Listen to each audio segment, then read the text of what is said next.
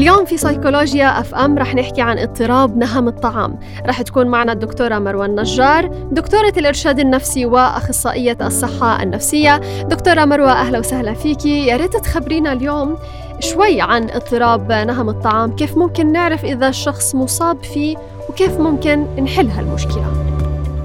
طبعا هو اضطراب آه، نفسي آه، بصيب بعض الحالات بحيث إنه هذا اضطراب يعتبر آه، تناول لا هي مجموعة من النوبات تناول الطعام بطريقة اللي هو الشرة والنهم للطعام زيادة. بمعنى إنه حتى المصاب في هذا المرض أو الاضطراب بكون بيتناول الطعام بكثرة وشرة دون أن يعي ماذا يأكل ولا حتى أصناف الطعام التي يأكلها. فبالتالي موضوع نهم نهم الطعام موضوع طبعا آه، مهم جدا وموضوع حيوي فبالتالي إحنا لازم المصاب كيف بتعرف عليه؟ بتعرف على هذا المصاب بإنه أنا بلاحظ إنه عدد الوجبات عنده وعدد كم الطعام زيادة عن الطبيعي. العدد النوبات في الطعام بيتناول بطريقة مش طبيعية بطريقة زائدة حتى إنه ممكن ياكل من كذا نوع وهو مش عارف إيش بياكل. نتيجة تناوله هذا الطعام بكميات كبيرة.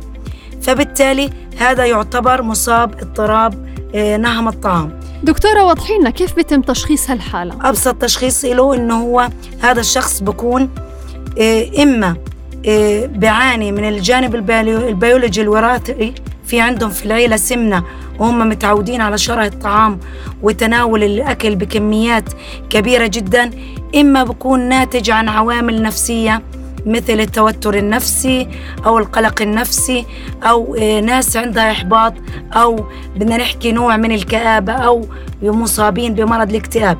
حتى إنه مرضى الاكتئاب بكون عندهم يا إما فقدان يا إما زيادة. إحنا الآن بنتكلم على الزيادة اللي هو الإفراط في الطعام.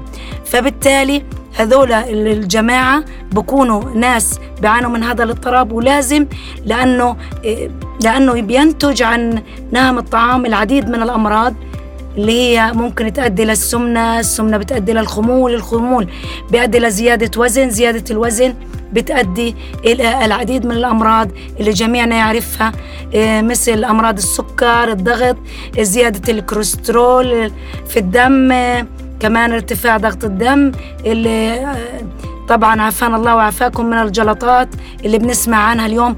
كل هذا بكون بسبب اضطراب نهم الطعام وزيادة الوزن. طيب دكتورة لو تخبرينا بس عن آلية العلاج. العلاج بياخذ جانب صحي وجانب نفسي. الجانب الصحي اللي هو البيولوجي بيحتاج أخصائي تغذية أو طبيب مختص مشان ينظم له وجبات الطعام ويوجه ويوجهه لل... للأشياء اللي بتفيد جسمه بحيث إنه وزنه ما يزيد وبحيث إنه يستفيد. يعني عدد الكم يقدر بكميات محددة كميات آه، فيها جميع العناصر الغذائية مشان هذا الجسم يستفيد و بالتدريج يخف موضوع اللي هو الوزن وموضوع نهم الطعام. الجانب السيكولوجي اللي هو الجانب اللي إحنا مختصين فيه طبعا هذا الإنسان بكون إحنا بنشوف من إيش هو بيعاني نفسيا. إيه، بنعمل له جلسات فردية وممكن جلسات جماعية إذا في عندي مجموعة بتعاني من نفس الاضطراب. إذا اتفقنا على إنه يكون في بناتنا سرية تامة ونعالج هذا الموضوع بشكل جماعي على أساس يتشجع ويكون تواصل اجتماعي بينهم.